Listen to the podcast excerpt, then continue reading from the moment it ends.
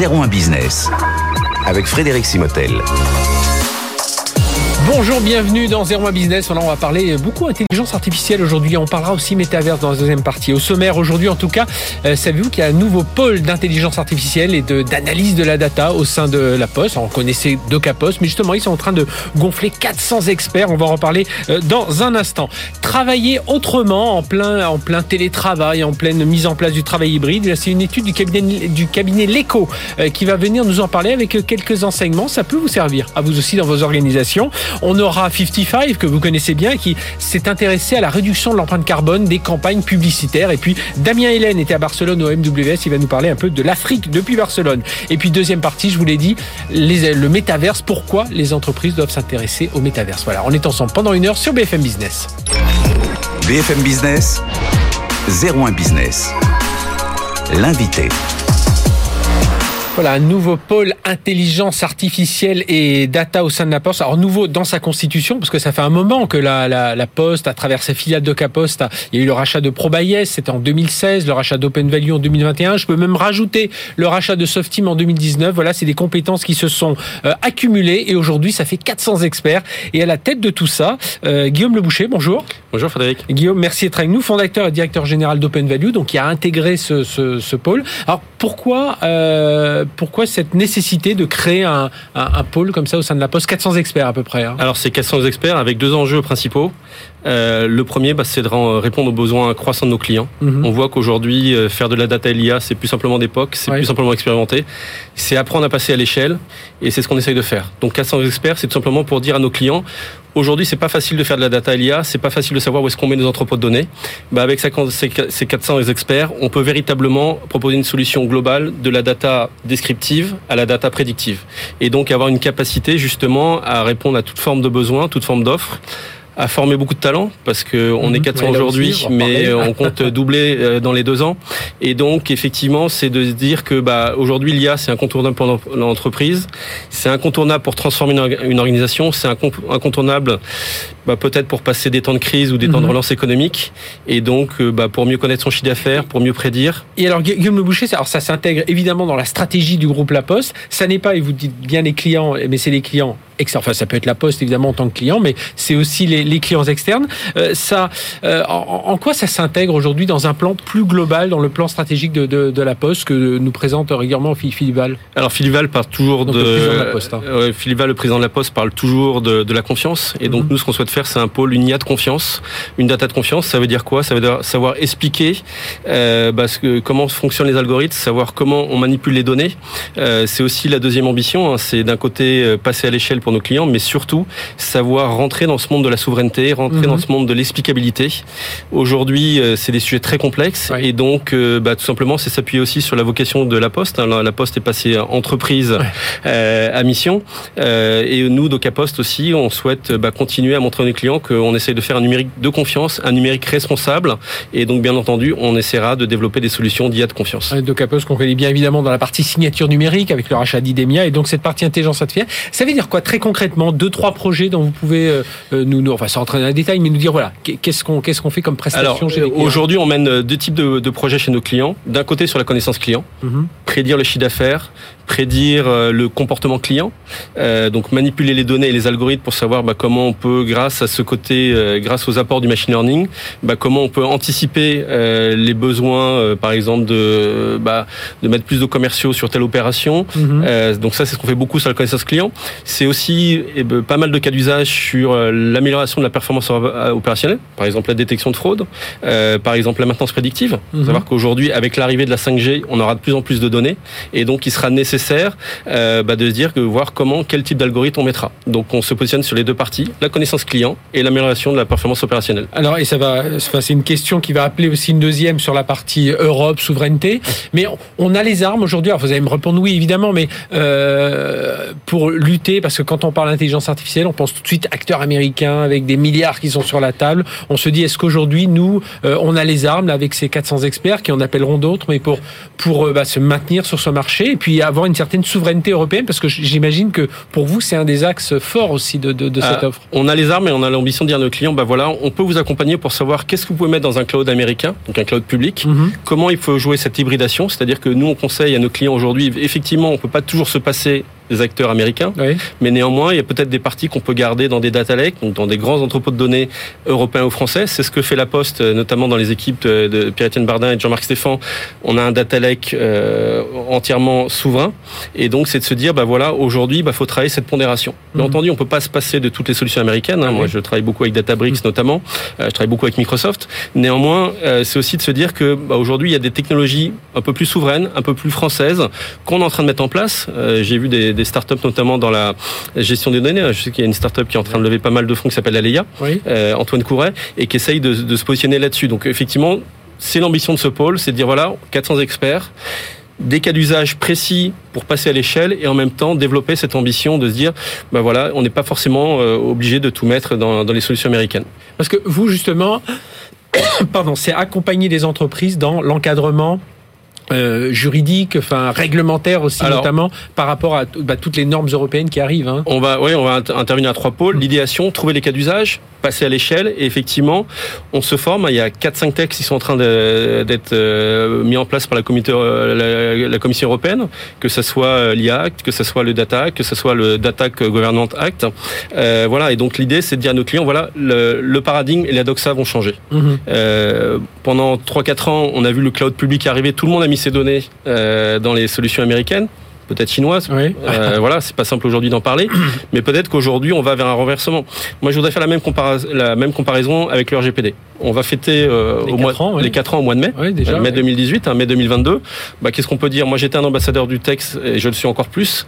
Euh, le RGPD nous a aidé à la fois à structurer, organiser, ça ne nous a pas empêché d'innover. Mhm. Bah, je je j'ai pas de doute là-dessus et je crois que c'est l'ambition de Thierry Breton de dire qu'à travers les 4-5 textes, c'est à la fois continuer à être audacieux, continuer à développer des solutions nouvelles et de montrer vraiment le potentiel de l'IA pour l'entreprise, parce que l'IA mhm. aujourd'hui c'est incontournable pour l'entreprise. Ah ils ont toutes des datas, voilà, savoir mieux connaître, euh, faire vivre ces données pour euh, améliorer encore une fois son entreprise et de l'autre côté, bah, dire que bah, voilà, on peut faire ça dans un cadre éthique, souverain et de confiance. Mhm. Je crois que c'est ça que nous demandent les citoyens. Je crois que c'est le vrai message aussi à la fois que vous portez Philippe Val en tant qu'entreprise de, euh, de confiance. C'est ce qu'a développé aussi Nathalie Collin pour la BGPN, le mhm. nouveau pôle, donc branche publique et numérique. Hein, c'est mettre le numérique au service des clients de, de la Poste. C'est vrai pour la Banque Postale, c'est vrai pour la Poste, ça sera la même chose pour euh, Docapots.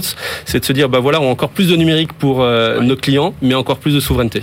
vous parliez tout à l'heure d'une start-up. Ça veut dire aussi que ce pôle le, de d'intelligence artificielle, c'est le but, c'est aussi de travailler donc avec vos clients, mais aussi avec des startups, avec des centres de recherche. Alors, bien entendu, alors on a un très beau partenariat ici avec l'INRIA et Bruno Sportis euh, où notamment on va regarder les, les sujets autour du jumeau numérique hein, et un peu les métaverses. Vous en parlerez tout à l'heure ah dans votre seconde partie. Mais parce que dans les métaverses, dans les jumeaux numériques, il y a, bah, il y a une part de machine learning, il y a une part de connaissance client. Euh, donc on aura notre rôle à jouer là-dessus. Et effectivement, bah, comme vous le dites, c'est travailler en réseau. Mmh. Euh, euh, DocaPost a eu euh, la très bonne nouvelle de rentrer aussi dans l'observatoire de souveraineté euh, des rapports des technologies numériques européennes. Donc c'est un sujet qui est porté par NetExplo. Et donc bah, c'est de se dire bah voilà aujourd'hui c'est incontournable, on peut pas travailler seul. Notre ambition du pôle de 400 experts, c'est de travailler avec nos clients en réseau, mais aussi avec un écosystème. Euh, J'ai cité l'INRIA, on, on, regarde aussi aussi ce que fait le CNRS, et de se dire, bah voilà, comment on peut faire vivre toute cette connaissance qui est, c'est un sujet tellement complexe, c'est ah bah des mathématiques, c'est de la machine learning, deep learning, reconnaissance de, de, langage naturel, computer vision, qui est une de vos spécialités. La voix, la voix qui est en euh, train d'émerger, et de se dire, bah voilà, on peut pas avancer tout seul, donc euh, apprendre à travailler en réseau. Euh, je le dis aussi, euh, Docapost et la Poste sont actionnaires de la Caisse des dépôts, et la Caisse des dépôts nous accompagne aussi beaucoup euh, sur ce type de sujet. Eh bien, merci d'être venu nous parler de, tout ça. Guillaume Le Boucher, donc fondateur et directeur général d'Open Value, qui est vraiment euh, bah, qui est l'un des piliers aujourd'hui de ce, de ce nouveau pôle intelligence artificielle au sein de, de Doca Post et donc plus globalement au sein du groupe La Poste. 400 experts. Le but, c'est d'arriver à combien d'ici deux ans de ah bah, C'est d'atteindre facilement les 1000 experts et d'être l'acteur de référence entre data, intelligence artificielle et souveraineté et éthique. Eh bien, l'appel est lancé. Merci Guillaume Le Boucher d'être venu nous parler de tout ça. Allez, on va euh, continuer un peu dans ce même univers un peu travailler autrement avec Arnaud Rérol. C'est le patron de l'ECO avec une étude qui vient de sortir sur la transformation de l'organisation interne des entreprises. Merci. BFM Business, 01 Business. L'invité. Travailler autrement en pleine transformation de transformation numérique, transformation de l'entreprise, transformation écologique, parce qu'on va en parler aussi. Eh bien, c'est le, cabinet L'Eco euh, qui est dirigé par Arnaud Rérol. Bonjour. Bonjour. Arnaud, merci d'être avec nous. Donc, il a fait une étude sur. Alors, l'éco fait travail sur l'accompagnement de la transformation des entreprises. Il y a aussi une plateforme de change management, donc pour un peu bien comprendre comment fonctionne l'organisation interne. Et l'éco a sorti une étude un peu, voilà, qui est, qui est assez complète. Hein. Elle fait 140 euh, pages en PDF. 300. 300. Ah ben, j'y suis allé plus vite. J'ai dû lire que la moitié, donc j'ai encore, j'ai encore du boulot. Mais enfin, j'ai lu quand même quelques quelques grands titres. La première chose, donc cette étude, elle est partie de quoi? Qu'est-ce que vous avez mesuré? C'était quoi le mode opératoire, euh, Arnaud? C'est un état de l'art qu'on fait chaque année euh, et on depuis 14 ans maintenant. Euh, il y a une première partie qui repose euh, sur euh, une enquête avec un panel représentatif de 1000 collaborateurs dans des grandes, dans des grandes organisations. On s'appuie également sur euh, nos analytics. On a un panel de plus de 30 000 utilisateurs dont on suit les usages depuis plusieurs années. Mm -hmm. Donc on a des mesures objectives de, de, leur comportement sur les environnements de travail. Et puis on étudie également euh, les solutions du marché. On a 55 solutions qui sont étudiées, qui sont suivies euh, chaque année. Donc avec des questionnaires et les gens cochent voilà, ce qui a amélioré. Avec plus d'une centaine de critères. On, voilà. Alors, qu'est-ce que dit euh, on, va, on va voir plusieurs points, mais notamment euh, ce, que, ce que moi ce que j'ai noté, enfin ce que j'essaie de retirer de votre étude sur l'hybridation du travail. Euh, première chose, bon, mais on, on s'en doute un peu, mais, mais dites, dites-nous un peu plus. C'est évidemment différent entre euh, chaque entreprise, entre chaque métier, chaque secteur, chaque j'irais même je dire chaque chaque collaborateur. Mmh. Oui, on, on s'attendait quand même à ce qu'il y ait des modèles qui, euh, qui ressortent, euh, notamment un ou deux jours de télétravail un peu mmh. partout. En fait, non. Euh, parmi les 40% de, de, collaborateurs qui peuvent télétravailler, euh, il y a une répartition assez équilibrée entre euh, ceux qui peuvent télétravailler un, deux, trois, quatre jours, voire plus. Et on a également euh, une répartition assez équilibrée entre ceux qui ont la liberté d'organiser leur jour mmh. télétravaillé euh, à distinguer de ceux qui euh, doivent euh, prédéfinir la chose avec euh, leur manager, voire contractualiser la chose avec leur entreprise, ce qui est beaucoup plus rigide. Et mais j'imagine que vous avez vu, comme dans beaucoup de domaines, une accélération évidemment, ah, comme sûr. vous dites depuis 14 ans, là, là, en 18 mois, en 2 ans, la putsch. A... Bien sûr, d'autres ont, ont, déjà bien étudié le, le phénomène. C'est nous ce qui nous a intéressé plus, c'est savoir quels étaient les impacts sur les pratiques de travail, sur les modes d'organisation, et, et le fait justement d'être sur un, deux jours de travail ou plus ça change tout. -hmm. Un ou deux jours, on peut continuer à travailler globalement comme on le faisait avant. Oui. Dès qu'on dépasse un ou deux jours, dès que c'est toute l'équipe oui. euh, qui tourne. Euh, Au-delà de deux jours de télétravail, là, ça y est, il faut vraiment repenser son oui. organisation. Il y a beaucoup moins de temps de synchro. Euh, le rôle du bureau est à repositionner. La manière dont on va collaborer aussi est, à, est à améliorer. Ça veut dire que euh, aujourd'hui, enfin, parce que vous travaillez sur ce domaine depuis pas mal d'années, le, le, travail collaboratif prend enfin son sens parce que ça fait des années qu'on en parle, puis on, on, savait pas mettre de, on, on savait mettre des noms d'outils dessus, mais on savait mmh. pas mettre de, de, de process, de méthode. Oui, il y a, il y a indéniablement une accélération, une, une amplification d'un phénomène, mais du coup, on voit aussi l'amplification des limites qu que l'on vivait euh, auparavant. Et, et aujourd'hui, on est un peu dans le dur mmh. avec euh, dans beaucoup d'organisations, puisqu'on a aggravé finalement euh, euh, ce qui était acceptable hier ne l'est plus aujourd'hui. J'entends par là l'infobésité, la saturation de, de, réunions. Je prends un exemple que beaucoup vivent.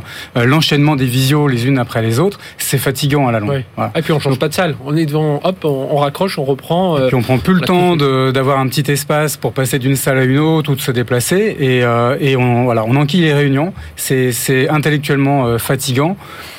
On constate un plafonnement de productivité, mm -hmm. c'est un peu le, le, la problématique du, du, moment. On voit le nombre de mails envoyés pendant ces, ces temps de réunion qui augmente. Ouais. On voit les plages de travail des collaborateurs également euh, qui s'étalent dans le temps. C'est pas qu'ils travaillent plus, mais en tout cas ils s'étalent dans le temps. Certains choisissent de travailler plus tôt, d'autres plus tard, d'autres après le dîner, font des breaks. Donc euh, cette désynchronisation euh, des équipes entraîne finalement d'autres difficultés et on, on, commence à ressentir une, une fatigue professionnelle ouais. qui est à suivre et les directions des ressources humaines sont de plus en plus vigilantes à comment est-ce qu'on peut prendre en compte ce, ce phénomène-là. Pour l'instant, on en parle on a du mal à le mesurer et on a du mal à agir efficacement mm -hmm. pour le, le ouais, contenir. Souvent, on voit une productivité, une productivité individuelle qui a augmenté, mm -hmm. la productivité collectivité collective, productivité collective, elle, elle commence un peu à stagner. Et aujourd'hui, c'est vrai ce que vous dites, on voit même une productivité individuelle qui commence à, à, stagner. Euh, ce qui est intéressant aussi dans votre outil, dans, dans votre étude, euh, c'est les autour des outils aussi de dire bon, il n'y a pas que de l'américain, euh, il y a aussi pas mal. Alors on les connaît, les Talk Spirit, les James Spot, ils viennent ici. Mais ce qui est intéressant dans votre étude, c'est de dire ça. Et ce sont des projets matures aujourd'hui, et il faut s'y intéresser parce qu'ils sont français, parce qu'il y a la souveraineté, parce qu'ils sont aussi efficaces. Quoi. Exactement. On a vraiment des solutions françaises qui, qui chaque année progressent et aujourd'hui euh, couvrent une grosse partie du scope de, de, la digital workplace. Il mhm. euh, faut garder en tête que dans les grandes organisations, euh, le mail reste l'outil dominant de communication de ah collaboration. Ça diminue un peu, euh, on est passé de 66% à Après 60%. Thierry Breton qui disait zéro mail chez Atos. Exactement. voilà, on n'est pas sorti de l'email.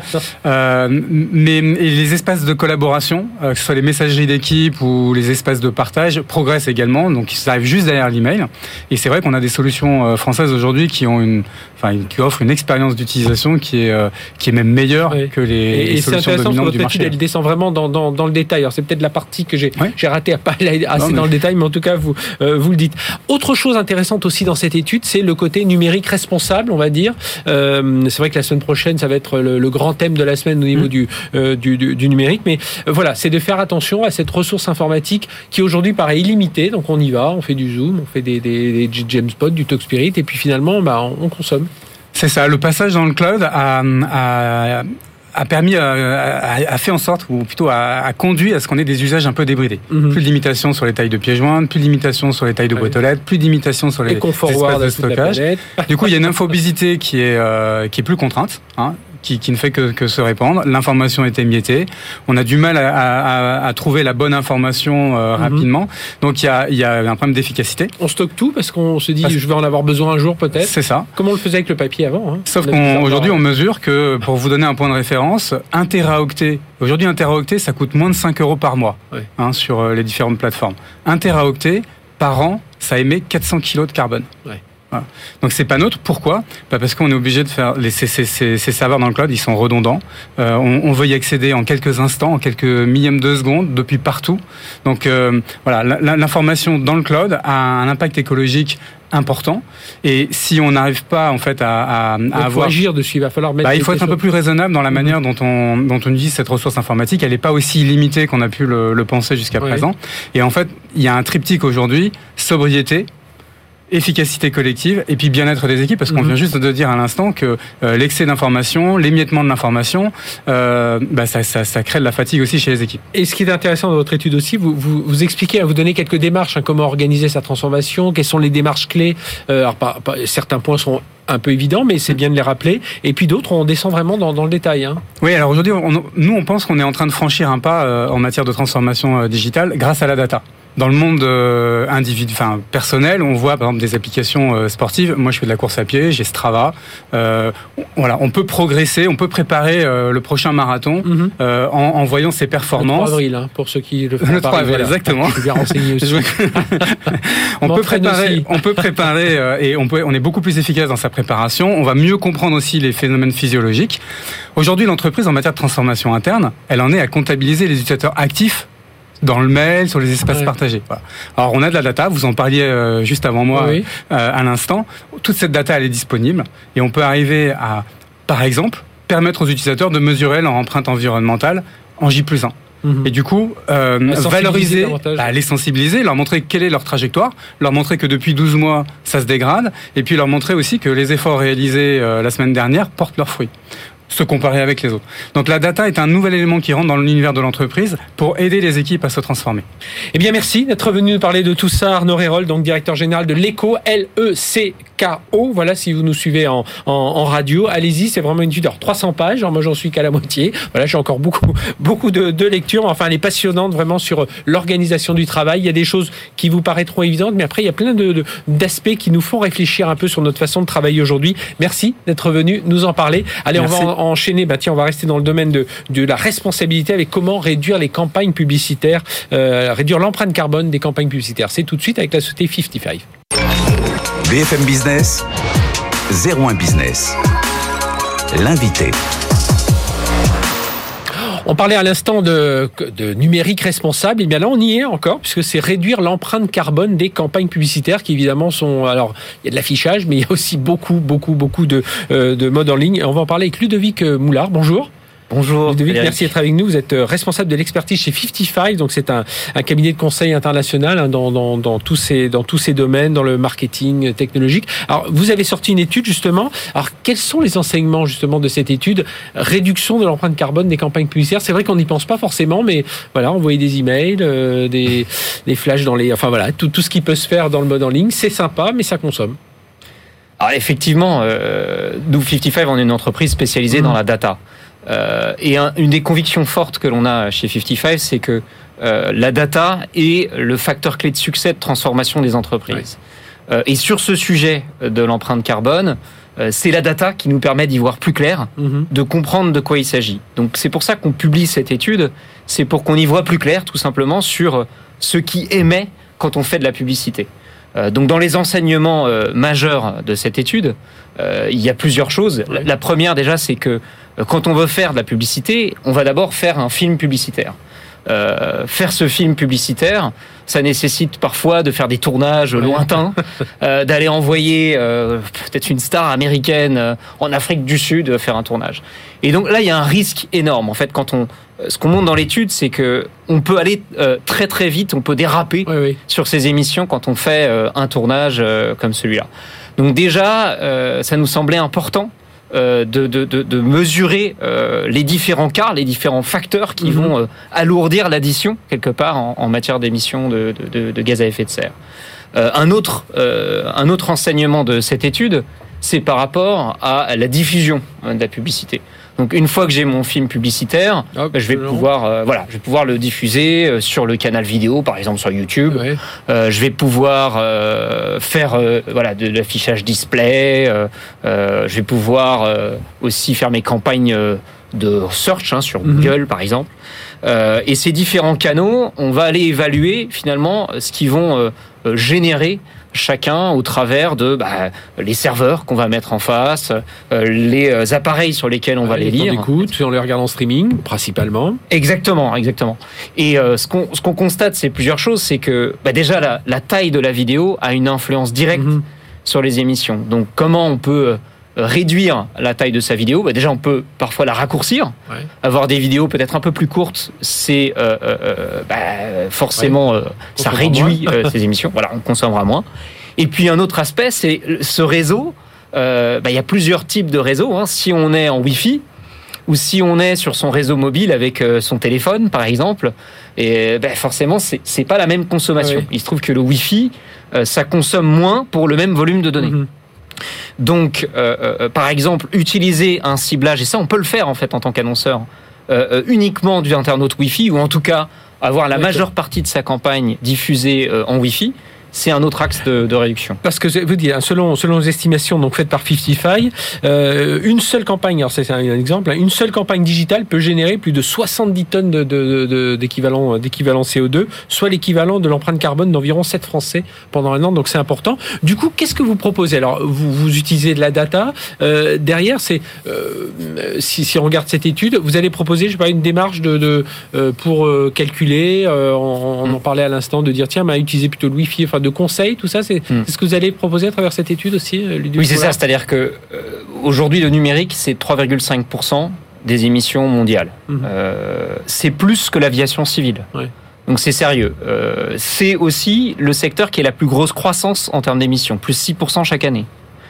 Donc chez 55, on est convaincu qu'il faut absolument accélérer, paradoxalement, sur le sujet de la réduction de ces émissions c'est pour ça qu'on fait ce travail euh, et qu'on veut proposer aussi à nos clients euh, euh, des méthodes pour être capable de faire ça. Donc on voulait leur donner un exemple avec, on prend une campagne en exemple quelque part, avec des données chiffrées, une méthodologie qui mhm. puisse être réutilisée. Hein. C'est une, une étude qui est en open source, c'est-à-dire que n'importe qui peut aller reprendre cette étude et la réutiliser, l'appliquer à ses propres campagnes publicitaires, à son propre dispositif publicitaire. Euh, appliquer les bonnes pratiques aussi. Et, et c'est là où on va regarder par exemple le, les, ben, faire des, entre guillemets des tournages raisonnés, c'est ce que vous dites, c'est faire attention à ça, faire attention au Wi-Fi, faire attention à euh, comment on fait ce ciblage publicitaire, faire attention à comment on optimise aussi les contenus vidéo, on peut comprimer davantage. Euh. Tout à fait. Alors justement, tous ces conseils que vous donnez derrière? Exactement. L'idée c'est aussi il faut adapter aux dispositifs publicitaires. Vous avez des dispositifs dans lesquels vous avez par exemple que de la vidéo. si vous avez que de la vidéo pour un objectif marketing donné. Hein, la, la, vidéo remplit pas le même objectif marketing que des annonces texte sur mmh. Google. Donc parce que c'est des objectifs différents, il faut considérer chaque dispositif publicitaire indépendamment et étudier comment on peut réduire sur chaque voilà, chaque cas euh, pour chaque client. Et vous avez l'oreille, alors évidemment, Fitify, vous êtes connu et vous mmh. conseillez ces grandes boîtes, mais vous, vous sentez qu'il y a une, une, oreille qui commence à s'ouvrir un peu chez les, les, les, publicitaires, enfin tous ceux qui sont dans, dans cet écosystème aujourd'hui? Alors oui. Autour de ça, hein, parce que évidemment ils ont l'empreinte carbone, oui, mais autour vraiment de ce que eux-mêmes produisent à travers tout ce que vous venez de nous dire? Tout à fait. Alors fort heureusement, euh, on n'est pas tout seul à parler de ce sujet. Euh, et euh, on voit aussi que les annonceurs exigent de leurs agences de mesurer, au moins de commencer à mesurer certaines choses. Mais aujourd'hui, on dispose assez peu d'exemples très concrets d'actions qu'on peut mener sur ces campagnes. Et aussi de méthodologies de mesure un peu communes. Ça, c'est aussi une, chose que le SRI, le syndicat des régies Internet, indique en fin d'année dernière, ils ont publié des éléments autour de la méthodologie de mesure aussi en parallèle de notre étude. Euh, et euh, ce qu'il recommande, c'est d'essayer d'avoir des méthodes communes de mesure pour qu'on puisse comparer et qu'on puisse mieux comprendre le problème. Hein. La donnée, c'est vraiment un outil formidable pour bien comprendre les problèmes et du coup prendre des bonnes décisions euh, pour réduire ces émissions. Eh bien, étude à retrouver donc chez 55, 55, voilà, si on l'a dit en, chiffres. Euh, merci de Devic Moulin, responsable de l'expertise, donc, euh, pour retrouver cette étude, comment réduire l'empreinte carbone des campagnes publicitaires. Euh, merci d'être venu nous parler de tout ça. Allez, on termine cette demi-heure avec Damien Hélène. Il était à Barcelone il y a quelques jours avec, à l'occasion du Mobile World Congress et il discutait avec Huawei, justement, les ambitions d'un Chinois comme Huawei en Afrique. On écoute Damien Hélène. BFM Business. 01 Business la chronique digitale. Oui, Frédéric, il faut dire que l'Afrique est un pilier de croissance pour Huawei. 72% de la population africaine possède un téléphone portable, 58% ont accès à la 4G, 76% à la 3G. Philippe Wang, concrètement, quelles sont les activités de Huawei en Afrique? Bonjour, enchanté. Euh, les activités en Huawei, c'est depuis 20 ans. Euh, nous sommes euh, essentiellement euh, focusés dans trois secteurs. Tout d'abord, c'est les secteurs, on l'appelle CMBG, Carrier Business. On travaille beaucoup avec les opérateurs. Ça, c'est notre premier business. Deuxième, c'est on travaille avec toutes les entreprises grandes ou moyennes, petites. Et ça, on l'appelle Enterprise Business. À part ces deux-là, on travaille bien évidemment avec, avec le grand public. C'est les devices, tout ça. Donc c'est euh, ça c'est les trois secteurs euh, essentiels pour nous. Ah oui, on focus euh, pour le continent africain. Voilà. Alors quelle est votre feuille de route, votre stratégie pour l'Afrique en 2022 En fait, pour 2022, on va continuer notre stratégie dès le début. en gros, qu'on appelle c'est In Afrique for Afrique. Et puis, on va continuer à travailler sur ces trois secteurs-là. Ces, ces trois secteurs-là, on travaille avec notre partenaire euh, déjà. Et puis on va focuser dans certains euh, secteurs, par exemple le secteur euh, éducation, mhm. le secteur financing, le secteur transport, le secteur santé, etc. Donc en, en, Afrique, c'est pas que la partie l'infrastructure que ça nous intéresse, aussi la, le niveau de transformation digitale, ça nous intéresse beaucoup. Nous sommes capables d'accompagner nos partenaires dans, euh, dans ce domaine. Alors, s'il y a bien un maître mot en ce moment, c'est la souveraineté numérique. Comment Huawei se positionne par rapport à la protection des données de ses clients africains? En fait, c'est une question très importante. Comme notre stratégie, c'est, euh, je vous ai dit, c'est la transformation digitale. Mais pour réussir cette transformation, la base, c'est l'infrastructure, y compris data center. Voilà. Donc ça veut dire pour, euh, pour stocker tous ces euh, data personnels, il faut qu'on ait un endroit à, à, bien stocker. Donc le data center, c'est très important. Mais ça c'est la partie euh, juste le hardware. Ça veut dire au moins en Afrique, tous les États, il faut avoir un data center national qui gère par l'État ou un tiers de confiance. Mais deuxième niveau, c'est encore plus important. Ça veut dire, c'est une fois qu'on a ce data center, ce dispositif stratégique, mais c'est qui c'est qui va gérer? Donc c'est normalement, c'est l'État qui va gérer, mais Huawei, on va l'accompagner. Donc à ces deux niveaux-là, oui, nous avons beaucoup d'expérience et le savoir-faire, euh, le classe mondiale. Donc nous sommes là et on est prêt à accompagner nos partenaires, nos clients, à avoir une vraie transformation digitale réussite euh, en, tout en prenant la souveraineté digitale euh, dans, la main. Merci beaucoup Philippe Wang. Et rappelons que Huawei a réalisé un chiffre d'affaires de 89 milliards d'euros au global en 2021. Voilà Damien Hélène qui était à Barcelone à l'occasion du Mobile World Congress. Damien Hélène, journaliste à la rédaction de BFM. 01 Business avec Frédéric Simotel. Pourquoi les entreprises, vos entreprises, doivent s'intéresser aujourd'hui au métaverse Eh bien, on va en parler avec des experts sur ce, sur ce plateau. Yves Benchimol, bonjour. Bonjour. Yves, merci d'être avec nous. Vous êtes fondateur de WeWord. C'est une application qui nous pousse à marcher, c'est ça? C'est comme ça on peut le dire? Exactement. Voilà. C'est une application qui va vous motiver à eh marcher au quotidien. Voilà, et à ne pas rester dans le métaverse. On va en reparler euh, avec vous. Avec nous également Sarah Martineau, bonjour. Bonjour. Sarah, merci d'être avec nous. Vous êtes CEO d'État.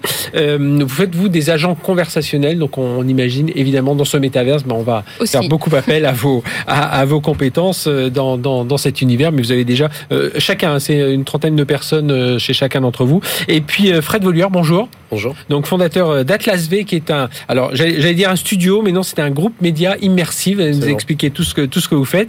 Et j'ai une trentaine de personnes, mais vous, comme c'est par projet, voilà, il peut y avoir une centaine de personnes qui peuvent travailler autour de autour de tout ça. Et d'ailleurs, oui, vous avez travaillé sur la, vous nous donnerez des détails. Il y a un gros de Chauvet, la Gaieté Lyrique. Enfin, voilà, il y a déjà plusieurs projets immersifs qui sont qui ont démarré. Mathieu, je vais démarrer avec vous, euh, Fred Voluer votre définition du métavers, c'est quoi? Parce que et, pourquoi on a cet engouement aujourd'hui? Alors certes, on a Mark Zuckerberg qui a dit ça y est, on va s'appeler Meta, on va tous partir euh, là-dedans. On a senti que tout le monde disait on va acheter des, des terrains, des, des, des objets. Enfin, c'est parti comme euh, voilà comme une traînée de poudre. Mais voilà, reprenons un peu, revenons un peu les pieds sur terre. Eh ben, on va faire une définition ensemble. Euh, parce que je pense que la meilleure façon de définir, c'est de se dire à quoi ça va servir. Alors, qu'est-ce que vous avez envie de faire, vous, dans les mondes virtuels?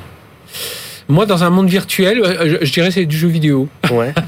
Moi, en fait, je sais pas bien ce que j'ai envie de faire dans un monde virtuel. Et je pense qu'il y a plein de gens qui savent pas vraiment bien ce qu'il veulent faire dans les mondes virtuels, y compris les gens qui les construisent. Mhm. Euh, c'est-à-dire que, en fait, la première question à se poser pour moi, c'est peut-être de se dire comment on trouve des gens les meilleures idées de ce qu'on va faire dans les mondes virtuels. Donc c'est ça en fait notre métier. Euh, quand je dis groupe média immersif, on est producteur, on fabrique avec un studio et on distribue des contenus. Donc en fait, on a la capacité soit de euh, aller chercher des artistes et puis les faire travailler avec nous, ou d'acheter des contenus et de les diffuser dans des mondes. Et en fait, je pense que le monde virtuel idéal et le métavers, le métavers euh, idéal, c'est probablement celui où on s'ennuie moins que dans le monde réel. Mhm. Et si je prends l'exemple, je citais la grotte Chauvet, donc qui est accessible quand même qu'à un, nombre très restreint de, de, de, personnes. Faut déjà c'est, euh, faut être plongeur, faut être, euh, enfin voilà, faut être, et après, et après faut des autorisations. Enfin, euh, ça, veut dire quoi? Vous avez fait quoi par Alors la grotte Chauvet, faut pas être plongeur. Hein, c'est, ah oui non, c'est, pas, c'est je, confonds, avec celle de Marseille. Ah, exactement. Mais non, c'est un projet au départ qui a démarré avec Google Arts and Culture et la grotte Chauvet eux-mêmes. Donc c'est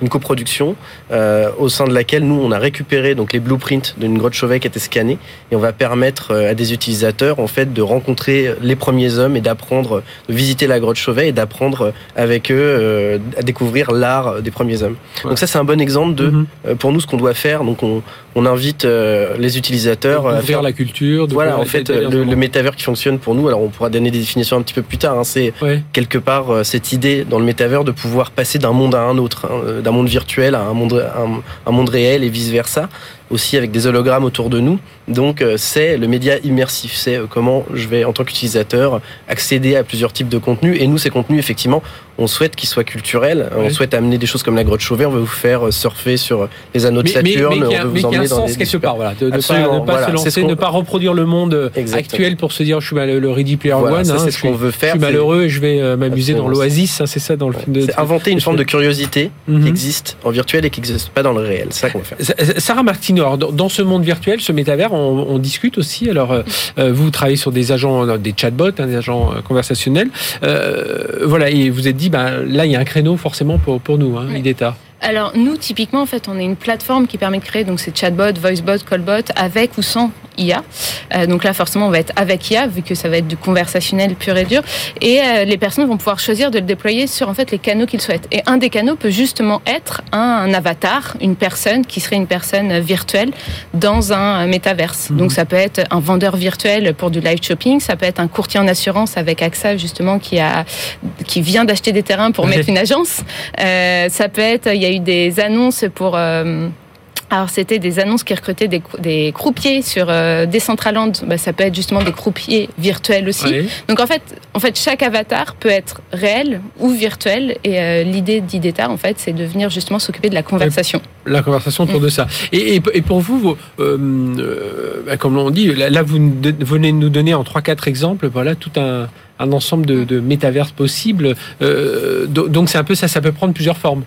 Exactement. Alors pour moi, la définition, euh, de, de, la même manière, elle n'est pas si claire, parce qu'il y en a qui vont dire euh, un métavers, il y a forcément de la réalité virtuelle. Je, je, suis moins sûr que ça. Mhm. Enfin, pour moi, il y avait Second Life, Roblox, etc. Enfin, dès l'instant qu'il y a un réseau social, qui a une, une, activité, une expérience, je considère qu'on est sur les débuts du métavers, et après, ça devient... Mhm. Après, plus on va avancer, plus on va avoir des technologies... Le, cas extrême, c'est on est à son avatar dans un Exactement. monde virtuel. Exactement. Mais l'idée pour moi, c'est juste un Internet qui est spatial. Enfin, on va venir rentrer dedans et vivre des expériences. Yvan Chimol. Ah, vous, vous nous poussez à marcher, donc on va, les pousser. Je reprends mon exemple Ready Player One parce que j'ai revu le film récemment. Oui, c'est vrai, il marche dans, sur, sur des tapis ah, on peut, et tout on ça. peut marcher dans le ah, métaverse. Non, la définition du, du, du métaverse, c'est vrai qu'elle est, pas facile. il, faut, voir les cas d'usage, il faut voir effectivement ce qu'on fait. Moi, je le définirais comme un espace de, de création et de monétisation. Je pense qu'il faut pas dissocier ça parce que en fait, par rapport à un, simplement un monde immersif, donc euh, euh, de création, parce qu'on va immerger des expériences, que ce soit des, mhm. expériences dans le sport, dans le divertissement, euh, dans l'événementiel, dans le télétravail, on pourra sûrement en reparler. Mais derrière, il y a tout un sujet de monétisation et qui est rendu possible grâce notamment aux technologies de blockchain, mhm. de NFT et de crypto-monnaie. Et quand on mixe les deux, c'est vrai que ça donne ce qu'aujourd'hui on peut voir dans des sandbox et des land, mais dans plein d'univers dans, dans, dans, le jeu du dans le gaming. On parle de play to earn, comment on gagne en jouant. Et tout ça, c'est rendu possible avec ces technologies-là. Et, et, donc, euh, vous, à, chacun, on a, on a, compris un peu votre rôle. Euh, vous, pourquoi vous êtes intéressé plus particulièrement là chez WeWard? En fait, nous, on est une, une, société qui va récompenser les gens pour marcher, pour les motiver à marcher plus. Et en fait, on, on, on se rend compte que le métaverse pourrait être un facteur motivationnel assez fort parce qu'on est capable de donner des bénéfices virtuels qui ont une valeur réelle.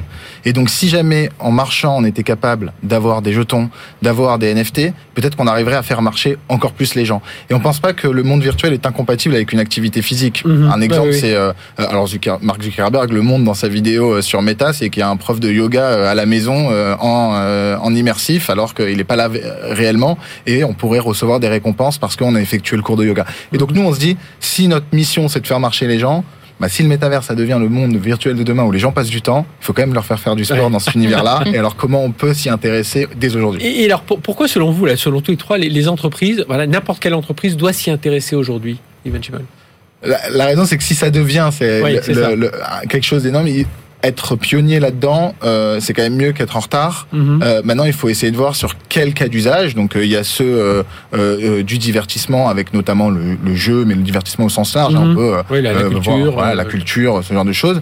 Il y a ceux pour nous du sport qui sont un gros sujet.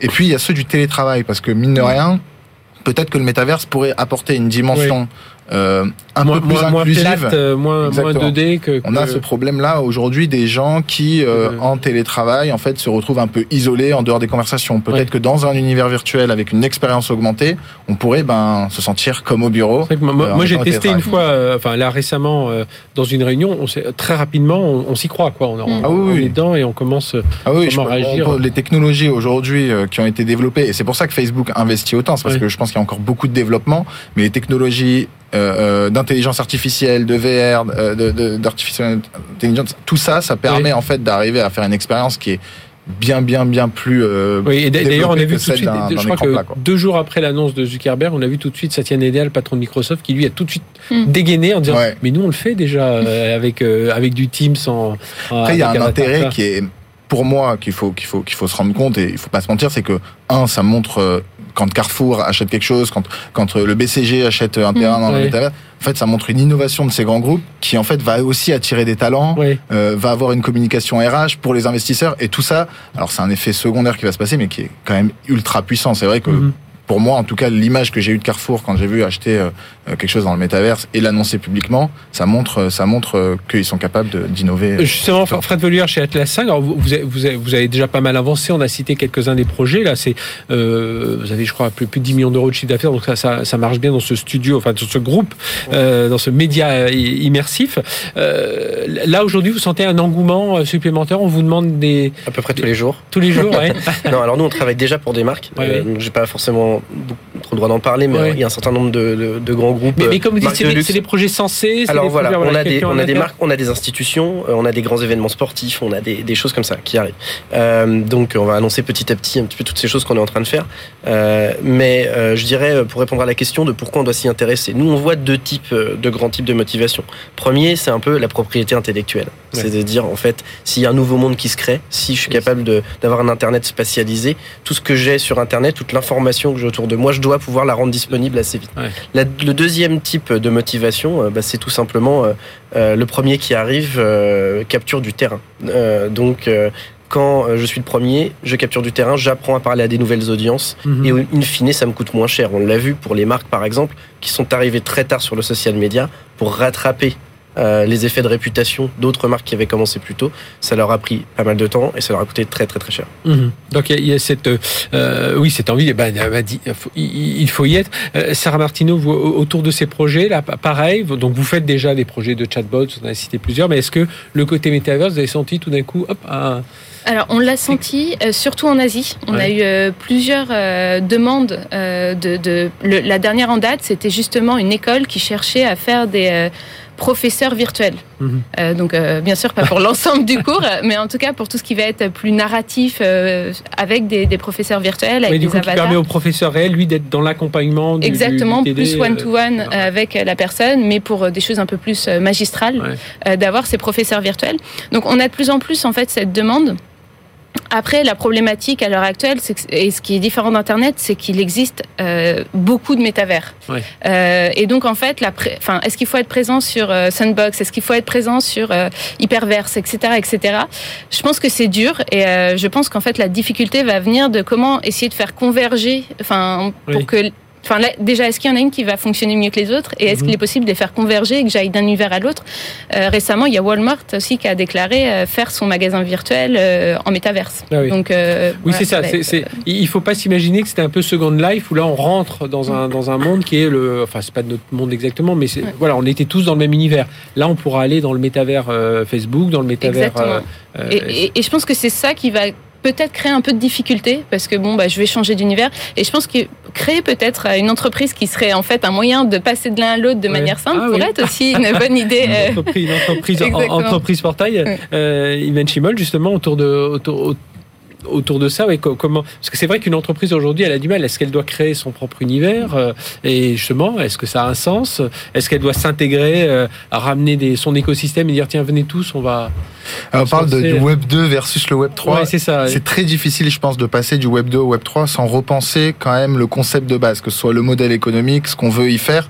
Logiquement, on va pas faire, on va pas aller dans le métaverse pour faire ce qu'on fait déjà dans le monde réel. Il faut mhm. vraiment aller chercher des cas d'usage souvent différents et aller repenser en tout cas euh, l'économie et le business model. Et alors pour ça, euh, en fait, on voit même fleurir des incubateurs dans le métaverse. Là, il y avait un, projet Punk Angel qui va incuber des projets dans le métaverse, aider des entreprises à venir s'intégrer dans le métaverse parce que justement, il y a euh, ce concept là de comment je monétise avec des tokens, comment je monétise avec des NFT. Mhm. on parle par exemple de Walmart, mais on a vu des retailers qui donnent des des NFT aux gens qui vont dans leur magasin. Tout ça, c'est des choses qui viennent et qui en fait sont complètement nouvelles. D'aller récompenser quelqu'un pour venir en magasin avec euh, un, jeton virtuel. Donc ça, c'est, c'est, euh, je pense qu'il faut soit se faire accompagner, soit recruter des experts dans le domaine.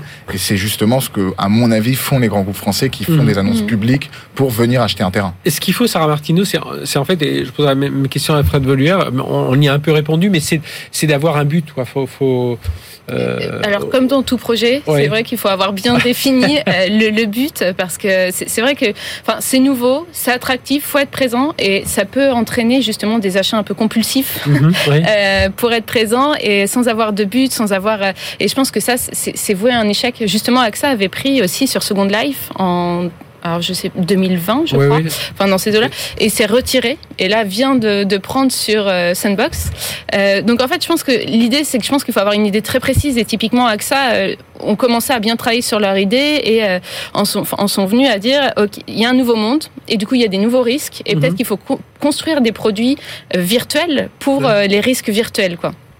Et donc, en fait, je, pense qu'il faut, enfin, faut vraiment avoir un but euh, et, bien y réfléchir et se faire accompagner parce que c'est vrai que bah, c'est un nouveau monde. Quoi. Euh, on a beaucoup parlé dans cette émission, là, avant vous, de numérique responsable, réduire l'empreinte carbone des campagnes publicitaires. On a parlé de euh, comment, se, comment travailler, faire attention à, tout ce qu'on consomme en, termes de numérique. Et justement, métaverse, on va consommer, consommer, consommer. si on a des décors et tout ça, comment Parce que ça aussi, à réfléchir dès aujourd'hui, parce que sinon, on va se retrouver dans des consommations mais euh, on croit que c'est limité parce qu'on a du cloud, parce que voilà, on a du réseau, etc. Mais il y a un moment, euh, la facture euh, énergétique, elle est là quand même. C'est un vrai sujet. Je pense que aujourd'hui. des métaverses qui tentent de réduire l'empreinte carbone, qui tentent de voir comment on peut consommer moins, comment ça ça, ça, la dépense énergétique et l'émission et l'émission de CO2 va être plus faible. Euh, je pense que c'est un vrai sujet et celui qui arrivera à trouver une solution, il, il, aura sûrement un, un coup d'avance sur les autres. Maintenant, il faut aussi comparer à une situation de base. Hein, on en parlait. Mhm. Euh, si euh, demain le télétravail augmenté, euh, augmente le télétravail, ben c'est des transports en moins. c'est peut-être. Voilà, faut, faut arriver à trouver en fait euh, dans cette situation et mesurer précisément euh, quelle est la réduction qui va être, euh, qui mhm. va être générée et quelle est l'émission supplémentaire potentielle qui va être générée en fonction des cas d'usage.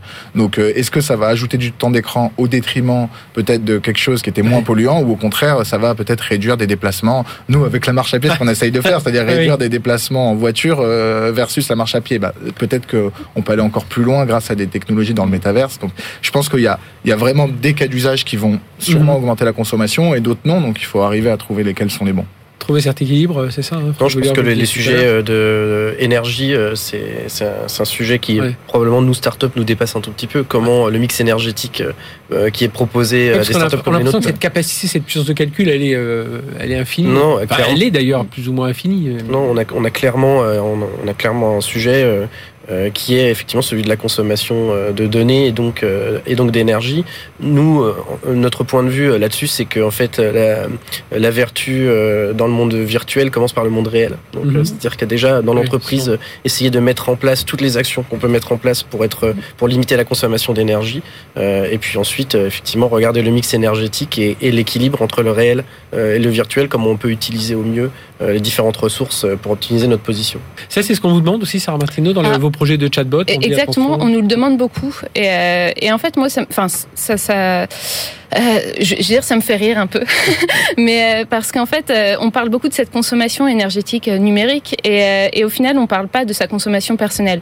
typiquement, si on arrêtait déjà de manger de la viande, alors je pense qu'on a qu'on aurait une grande possibilité pour pour faire des choses. En fait, le monde évolue. il faut pouvoir. Enfin, il y a des choses qui vont être obligatoires, mhm. d'autres qui ne le sont pas. et il faut pouvoir, bien sûr, mesurer à chaque fois. Et c'est déjà regarder ce qu'on fait dans sa vie avant de se dire attention, le numérique. Exactement. mais en fait, généralement, c'est plutôt une crainte du numérique. Enfin, euh, mais mais je, enfin, c'est certain qu'il faut euh, mesurer, euh, faire attention. dans la blockchain, il commence à y avoir des, des, des, des blockchains qui essayent de faire plus attention. Euh, donc il, il, faut faire attention, mais il faut pas oublier en fait que dans la vraie vie, euh, enfin, on mange trois fois par jour, on prend l'avion pour aller en vacances, euh, on met le chauffage assez fort. Ça commence par ses propres usages. autre thème, et là vous en êtes l'exemple. est-ce qu'il faut déjà réfléchir à une sorte de souveraineté aussi, de se dire, voilà, ben on parle de méta, voilà, des Américains, mais de dire tiens, il faut qu'on ait des acteurs français. Alors vous en êtes l'exemple, mais qui essaient de, de réagir et battre mal. Enfin, pas bah, dire le contraire, mais il faut faire attention. Est-ce qu'on est, c'est enfin pas perdu, parce que c'est pas une histoire de match, mais est-ce que faut se laisser bah, emporter ou je, suis à peu près convaincu que l'un des avantages de la blockchain, c'est cette décentralisation et qui va en fait enlever justement cette souveraineté. Et quand je dis qu'il faut repenser le modèle économique, on va repenser la propriété des données, on va repenser euh, à la transparence, on va repenser tout ça. Et donc en fait, la décentralisation a quand même cet avantage qui, pour moi, est l'avantage numéro un et formidable, qui peut avoir des effets positifs comme négatifs, hein, mhm. euh, mais qui va en fait enlever la souveraineté à des entités centrales. Et en fait, l'actualité, notamment euh, la guerre quand on la Russie montre qu'en fait, c'est pas pour rien que la Russie a acheté du Bitcoin pour pouvoir payer euh, des, euh, des, des prestataires en dehors de la Russie. Alors ça a des inconvénients, mais ça montre à quel point la décentralisation peut permettre une liberté, une souveraineté à tout un chacun. Et donc c'est ça en fait ce, ce débat d'arriver à trouver euh, dans quelle mesure ça peut être utilisé à des fins positives et négatives, mais en tout cas pour la propriété des données et tous les scandales qu'on a autour justement de l'utilisation des données, la blockchain elle va, va sûrement résoudre ce mhm. problème-là. Je pense qu'il y a deux sujets. Il y a un, sujet euh, que je qualifierais d'infrastructure et un autre de propriété intellectuelle. Sur euh, la partie infrastructure, je pense que c'est important qu'on soit à la pointe euh, mhm. d'un certain nombre de choses. Donc, par exemple, la 5G, le cloud streaming. voilà, il y a des sujets en fait qui sont des sujets sous-jacents, latents, qui vont en fait soutenir le métavers, qui existent pas franchement aujourd'hui. Ou peut-être la France aussi doit faire un peu d'efforts. Oui, notamment ses opérateurs. Hein, voilà. Donc euh, ça c'est sûr. Euh, il y a quelque chose à faire de ce côté-là. Euh, c'est un sujet un, peu global, mm. hein, mais où oui, mais important, vous le dites, important hein. en tant que pays, en fait, il faut s'interroger sur quelle est notre place nous dans cet écosystème. on l'a vu dans le domaine de la santé, dans le domaine de la logistique. là, les semi-conducteurs en ce moment, on voit que. Absolument. Donc je pense que ça c'est un vrai sujet. et puis un autre sujet qui est plus proche de, de nous, de moi, qui est la propriété intellectuelle. et là, on peut se demander si effectivement on décentralise euh, tout, et donc si on peut mettre un titre de propriété sur tout, tous les objets qu'on crée en virtuel, euh, si demain je prends n'importe quelle œuvre d'art et je déclare euh, sur la blockchain qu'elle est à moi, qu'est-ce qui se passe Et ça, c'est des questions, je pense, auxquelles personne n'arrive vraiment à répondre aujourd'hui. En revanche, je reprends ce que vous disiez tout à l'heure sur la décentralisation, ça amène aussi des opportunités euh, qui sont intéressantes puisque le contenu, quelque part, là où je vais, le métavers que je vais choisir euh, euh, comme lieu d'un peu de résidence, où là je vais passer le plus de temps, devient la plateforme. Mhm. C'est-à-dire, c'est dans le contenu qu'on a le plus de valeur. Donc, à partir de là, plus je crée du contenu, plus je suis intéressant plus je crée de la propriété intellectuelle et plus je m'approprie finalement euh, ces lieux et j'apprends à faire des choses mhm. dedans. et plus je euh, prends position, enfin plus je prends une place. Euh, et donc je pense qu'en fait, je pense qu'en fait les, pays, et je pense que la France a, tous les atouts d'ailleurs pour être un des pays. moi, je, trouve que la France c'est un peu la Silicon Valley du métavers potentiellement. Il y a des tas de boîtes qui sont des boîtes pas que nous, des boîtes comme nous qui sont qui connaissent très bien. Trois exemples dans vos domaines différents. On a des tas de, de boîtes qui connaissent très bien ce secteur-là, qui sont capables de créer des choses qui sont super et qui seront les premières à le faire. Et, Sarah, pour tout ça, il faut des talents aussi Il faut, euh, euh, il faut des talents, euh, mais je, pensais justement, enfin, pour, moi, plus la crainte, c'est l'accompagnement dans le temps. Typiquement, The Sandbox, c'était tenu par des Français, puis ça a été racheté par une boîte qui est. Hong Kong et mhm. Finlande. et donc en fait généralement c'est quand ça commence à être, enfin le, problème, c'est la suite. C'est quand on va venir racheter l'entreprise et là où forcément on va être face à des entreprises beaucoup plus grosses, euh, où là ça, ça, peut passer euh, de bord. Mais je suis d'accord qu'au final, euh, ça, ça, reste une plateforme et euh, donc on peut venir être acteur dans cette plateforme, gagner de l'argent dans cette plateforme, tout en étant français, ukrainien, mmh. etc. Quoi. Eh bien, merci d'être venu nous parler de tout ça. Donc, Yves Benchimol, fondateur de WeWard, donc une application qui nous pousse à marcher, enfin qui nous, qui nous pousse, oui, euh, oui, qui nous pousse, qui nous motive, voilà, c'est mieux dire, qui nous motive à marcher un peu plus. Euh, Sarah Martineau dans d'Ideta, euh, donc pour des chatbots, voilà, pour les développer à la fois dans le métaverse, mais aussi dans le monde euh, actuel, hein, on va dire. Et puis Fred Voluère, donc là, allez voir les projets de Grotte Chauvet, de ce concert aussi que vous avez expérimenté, donc Atlas V, groupe média immersif, donc voilà, un studio de création et puis, on n'a pas eu le temps de parler des talents, mais évidemment, on a besoin de talents dans tous ces domaines.